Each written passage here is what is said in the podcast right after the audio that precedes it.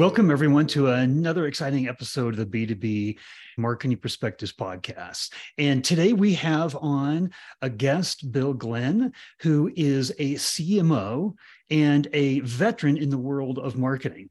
But what we're going to talk about here is an area of marketing that, that gets a lot of attention, but not a lot of solutions. And we're talking about CMOs. How do you create your dream relationship with sales? Because nothing matters in what you do unless it's enabling the sales department. And they're looking at their understanding and they're utilizing all of the materials and the content that you're creating. So bill what i'd love to do is maybe give us a little bit more of a broader background on bill and then we'll kind of launch into the meat of the subject matter here. That sounds great steve and thank you for having me. I'm excited to be here today um, so currently, I'm the CMO at a company called Blueboard. We're an experiential recognition reward company. So we think about how we can get employees to be more engaged, more productive, and build a better relationship and employee experience between the employee and the employer. And the thing that we think about is how do we get away from traditional means of compensation like cash and gift cards? And instead, how do we get people out on experiences, living their best life and thriving? And in turn, we think that if companies are recognizing, rewarding their employees with experiences, they'll be more memorable, meaningful, and shareable. And we think that that employee employer relationship only gets stronger when those moments happen and employees can actually get out of the office and or out of their homes to go experience something with family and friends. So it's been a, a really interesting journey over the last 10 months that I've been here um, we've seen a lot of interesting opportunities for us to drive our content into the marketplace and get people to think differently about our industry. Previous to Blueboard, I've been a four time CMO, uh, head of marketing at mostly Series B or Series C startup companies here in Seattle. So I'm based in Seattle. Um, and uh, what I think I've, I've really enjoyed about my 25 years of B2B marketing is that how do I think about that relationship with sales? And how do I think outside of the job of marketing and try to create more value as a, as a leader in the company, not just for my function, but about the whole growth side of the business or the whole go to market side of the business. So for me, the I think the biggest uh, win about you know this conversation today is you have to think about the person on the other side of that partnership that you're working on, that being the sales leader. And I don't think that you can realistically understand them or meet them where they where they're at unless maybe you've actually been in their shoes. So going all the way back into my career, I started my career in sales and I think that that's made all the difference for me to understand the day in the life of a seller, the day in the life of an SDR, growing up in that environment in my 20s i get what it means to have that you know those moments of fear uncertainty and doubt of can i do this job? Can i handle the rejection? But more importantly can i actually enjoy solving and working with with people to solve their problems? And for me that was the win of all of it and i've tried to carry that through my entire career. So that's a great place to start right? You so you've got a fantastic. Four-time CM, cmo but you started in sales business development. So understanding that mentality i've had other cmos that have actually said it's it's hard to really understand the mentality of sales unless you've done that. That's unless you've had that quota over your head right? Unless you've had some of the pressures. But tell us maybe just to start off what does a seller want from marketing right? Seller, CRO, that side of the business. What is it that they're looking over at us as their partners? We want them to look at us as their partners, but what is it that they want? Yeah. I, I think that the short answer, the quippy answer is like they want the easy button. And I think that, and I mean, and I mean that in the positive, most positive of ways, because we're trying to think about in marketing, how do we reduce the friction that a selling uh, a sales professional would have in making connections with our prospects and customers. And so the easy button is if a marketer can really understand not just the ideal customer profile but more so i think it's the conversation around the buyer journey and what is the customer or the prospect going through really putting yourself in their shoes and trying to think intentionally about what is that conversation going to be between the seller and our prospect and customer. And if we can think through those interactions to say, if a if a salesperson is lucky enough to get those, you know, call it five to 10 interactions through the beginning of a sales cycle, they need to be meaningful, they need to be valuable for the customer, and they need to build trust and credibility between the salesperson and the customer or prospect. And so I think what sales is looking for from marketing is what is the content that I can stand behind and I can one understand deeply Two, I can think of the salesperson can think about it in the context of solving the customer's problems. And three, I think it's how does the the interchange or the conversation go down in a way that while we're while the seller is providing value and handing over content to the customer at the same time they're also trying to dig deeper and really understand either could we solve the specific pain that the customer is challenged with or be honest with them to say, okay, what you're suggesting your pain is, maybe we're not the best solution provider for you, but maybe there's some other things that you have going on that we could help you with. So it gives, I think it gives that give get opportunity to really dig, dig deeper and do more discovery with the customer and not just go immediately into solutions, but really to say, let's fully understand everything you're trying to solve. And then we'll come back and see how we can help but we can add content layers along the way and i think that's marketing's job is to think about those pain points of the customer and see if our content and the way we help shape the conversation with sales will help build that better trust and that further deeper dialogue to have multiple conversations over the course of a buyer journey so you said so much that was so good there but i'm going to pull one aspect out to have you maybe dig a little bit deeper on you talked about that the seller wants to establish trust, establish credibility, add value, right? Is that done exclusively by selling the products or services yeah. that you're representing? Yeah. Right? Or or is it is it beyond that? Is it value in the industry? Is it value to their jobs? And is it a part and a role of marketing to help set the salesperson up to have that trust, to have that ability to provide value over and above what the company actually does? Yeah, that's that's a great question. And I, I think what's interesting in this generational dynamic, or what I've seen sort of over the last five, let's call it five to 10 years in my career, is that there tends to be less loyalty to companies, right? Like people are very much free agents today in the professional world. And so, what I think is interesting about marketing's relationship is you, you have to think about the fact that you may only have that seller for one to two years. And that seller will take relationships with him or her as mm-hmm. they go on in their career, assuming that they stay in the same industry, right? So the relationships stay, but the value that marketing provides is how do we continue to bolster that credibility of the salesperson such that that trust isn't just about a transactional moment in time that trust is about a real relationship that is formulating and will span likely over half decades or decades even if that individual leaves the company. And so i think the role of marketing is to help build that trust and credibility for the long term. And we we do that over think, thinking about not just the life of that customer journey for that one transaction but what is the true life of that customer? Mm-hmm.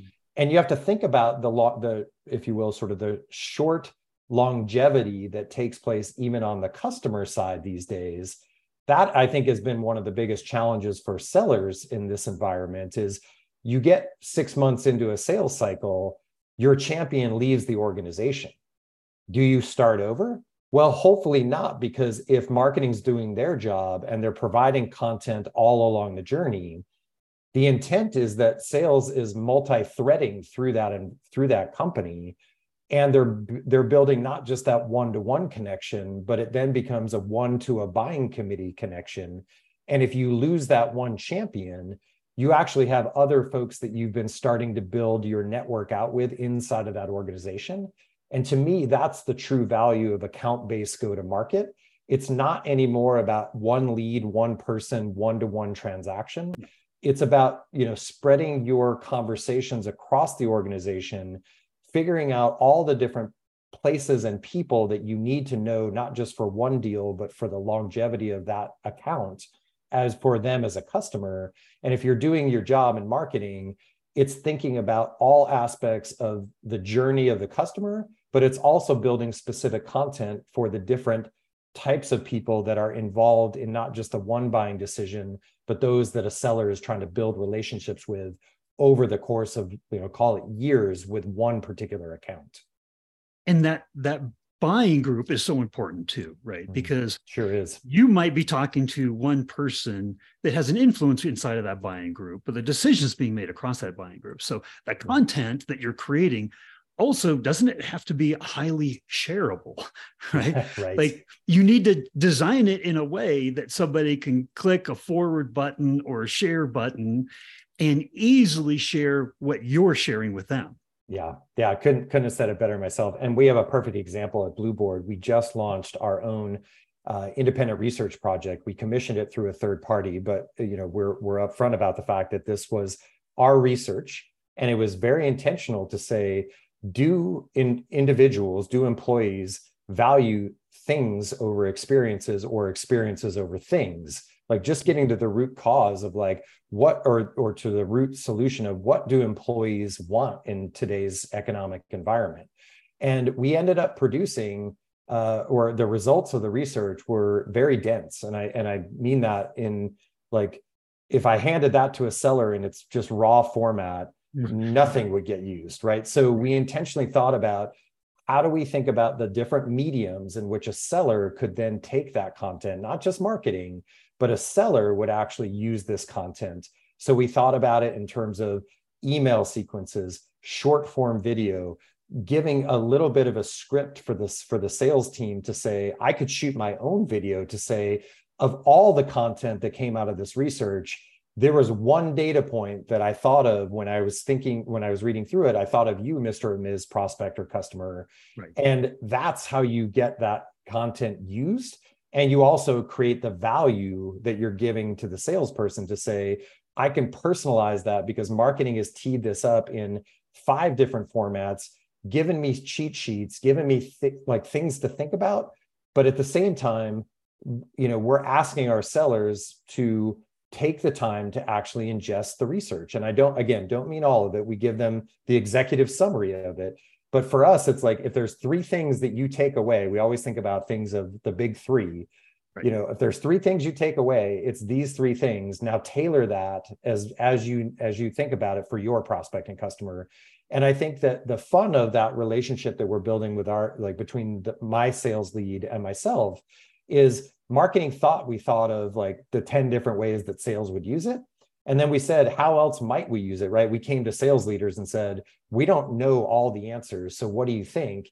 And they came up with like three or four new ways that we hadn't even thought about how a seller could actually activate that content from social selling to write in a email signature to intentionally saying hey we could actually direct mail this thing if we wanted to as you know kind of going back old school of drop a research report in the mail and have it land on someone's desk either at home or in the office like just you know kind of what's old is new again is kind of fun for a seller to say hey it gives me a reason to call because i know when that thing is going to land on their desk so what's brilliant about that is a over 60% another survey of yeah. content that marketing creates sellers look at and they say it's no good right yeah a big reason why is because they don't even know about it, right? So what you've done here is brilliant is you've given them ownership on the content in terms of how it needs to be used, which presupposes they actually know what the content is, right?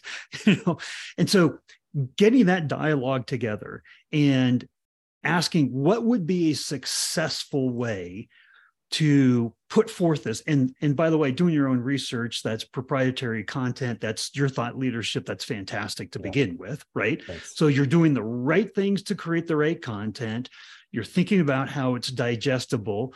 You're working with sales to say how in your workflows how can this be used? Let's brainstorm about this. It's a single team effort at that yeah. point. Yeah we we really do try to think about it as like this is we we stop calling things internally account based marketing, and we're we're mm-hmm. talking intentionally about account based go to market, and that that cuts Ooh, across like sales, marketing, account management for our existing customers, and our RevOps team. And I think that RevOps is going to be mm. the sort of the next wave, if you will, of true go to market of like helping all the organizations on the growth side come together, not just with data, but to think about things like sales playbooks and to think about social selling like what are the ways that you know the new ways that sellers need to be able to be adept at to make connections and I, I don't know about you steve but like you know i get hit up a hundred times a day from sellers on linkedin now and the immediate thing is you know request to connect you know very little in terms of like why you're asking to connect with me. And then 90% of the time it's hey i want to sell you something right? And one of the things that i've done over the course of my career is i've invested marketing dollars into sdr training for social selling and i used a third party company. They're called luminetics. Um, they're a, a, subset of a company called mod girl marketing. Mandy mcewen is this ceo of that company. But her job specifically her company's job is to work with individual SDRs, think about how to build their brand uh, and create their own, if you will, profiles in a much deeper way so that when people see that they're being asked to connect with those folks, they get a better understanding of who is that whole person, not just the person who's working at a particular company. But then the training is more about what are the first four or five interactions that you're going to have with that person that have nothing to do with you selling a product or service to them. It's about building that meaningful relationship. The sale will come over time. I think the challenge in today's economic environment is everybody wants, you know, how many SQOs, how many, you know, how many meetings set can we get? Everything's metric, metric, metric. But at the end of the day, in enterprise B2B, relationship still is king. And I think that if you can demonstrate that you're here to provide value first, everybody knows that at some point you're going to be sold to, and that's okay but I at least want to know that I'm starting to build some trust and credibility. And the person on the other side of that interaction wants to get to know me a little bit more, not just, you know, kind of push their product on me. And I think that's the job of marketing is teach the SDRs like how to actually build their own brand and how to actually build relationships, even if they're just starting at the top of the funnel. And that building their own brand goes back to what you were saying earlier, which is we're going to build your brand, we're going to build your relationships. And if you stay with this in in this industry, this is a benefit long term for you. That's right. right? That's right. You're yeah. that's a whole nother level of support from marketing that I've actually never heard, and that's fantastic. Yeah. Uh, I've Steve, also, if I, if I could just add one one other thing that I just thought of is uh, at our at at Blueboard we had an individual who was recently promoted from uh, SDR role into an AE role, and oftentimes you hear about this of like what is the longevity of an SDR's career? Like, how long can they stay in that role before they burn out? And I think a lot of lip service has been paid over the years of, you know, oh, well, the natural career progression is go from SDR to account executive. But I think so much of the success of a, of a person moving from that role, from an SDR to an AE, is if they actually build the relationships such, such that when they move into an AE role, they actually have an instant Rolodex of trusted prospects and customers that they say, Hey, I'm just in a new role now, but my, my job still is to serve you and to help you solve problems. And so the title really is irrelevant if you're doing your, you know, you're selling and you're connecting and building your brand the right way. If it's all about providing value to the customer, then at, the, at some point in time you're just switching roles and you're saying well now i can actually complete the transaction with you but at the end of the day did i build trust with you or not and that sdr who actually has now moved up to the ae role who was great at building relationships he is actually crushing it as an ae immediately out of the gate so there's been like no ramp time for him because he's just he's kind of done it right all through the the journey of going from sdr to ae it, it, you're putting an entirely new definition on the dream relationship with sales, right? Yeah. so yeah. tell me, there is so that's that's building and investing, right, in your sales team. Yeah. ABM, building, investing in relationships. That's a long-term strategy. Tell me about the the CMO relationship with the CRO. Yeah. Right? Because CROs also challenged with you've got to make things happen, right? You've got that quota. So there's there's this yes, there's this understanding expectation set on ABM, longer term relationship building, but there's the reality of quotas too. So in this dream relationship, talk a little bit about kind of how you work with the CRO and what that looks like. Yeah. Yeah. In my in I guess over the course of my career, I think that the things that I've learned about that relationship beyond just saying it's essential to to build that Yep. And it's not just about build it in the work environment. It's literally like, hey, really get to know that individual, understand their family, understand their own personal challenges, understand what motivates them to show up to work every single day. I think one of your other guests talked about understanding their compensation model, especially on variable comp. I think that that's brilliant, right? Is like you have to understand the financial motivations just as much as the personal motivations as to what makes that individual tick.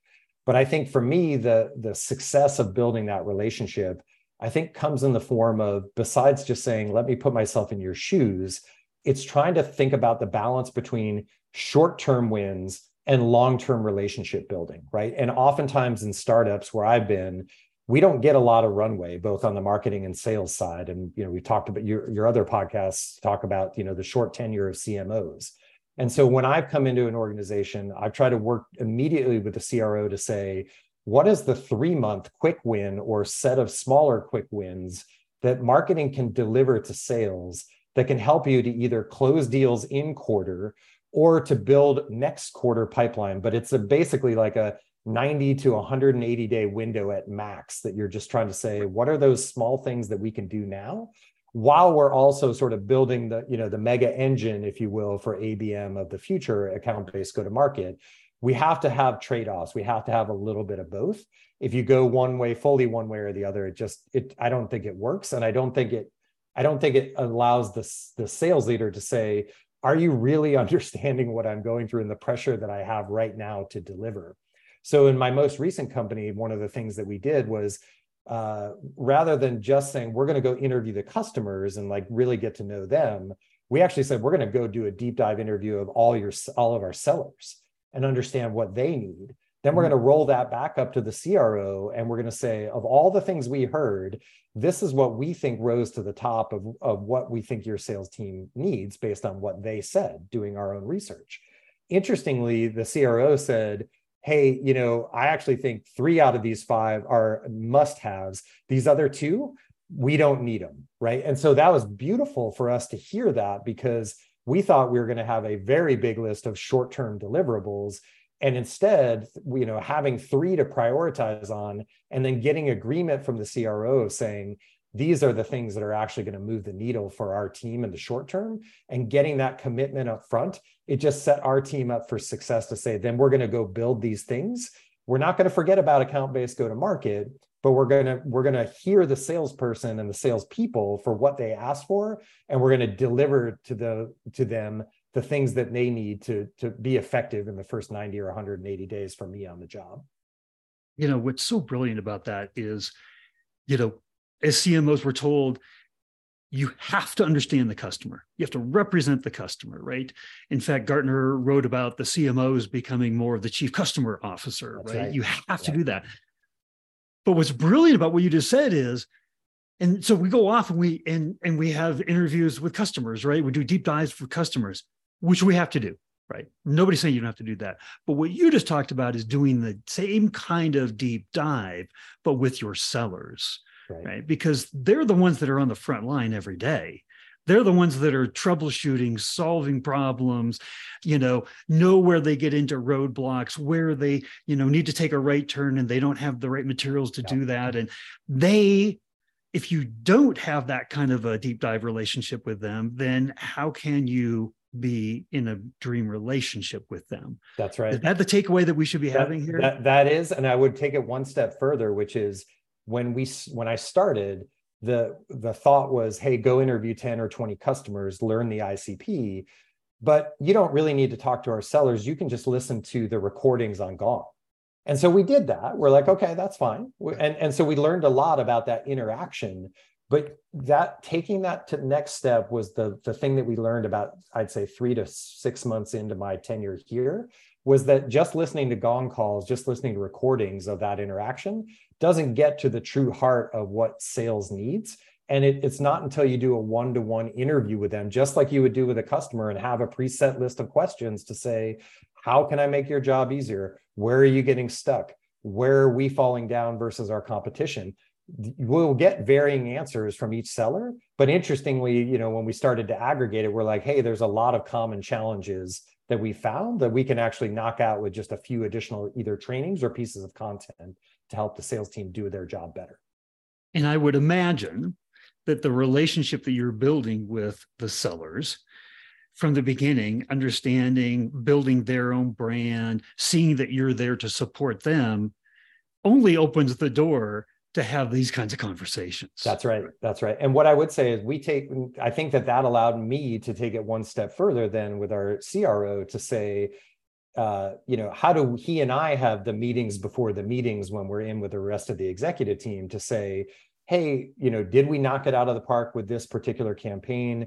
Where did each side do well? Where did we fall down? And so when we start to get, you know, conversations around dissecting our performance, so much of that relationship, the dream relationship, has to come with do you have my back? Do I have yours? What are we going to talk about?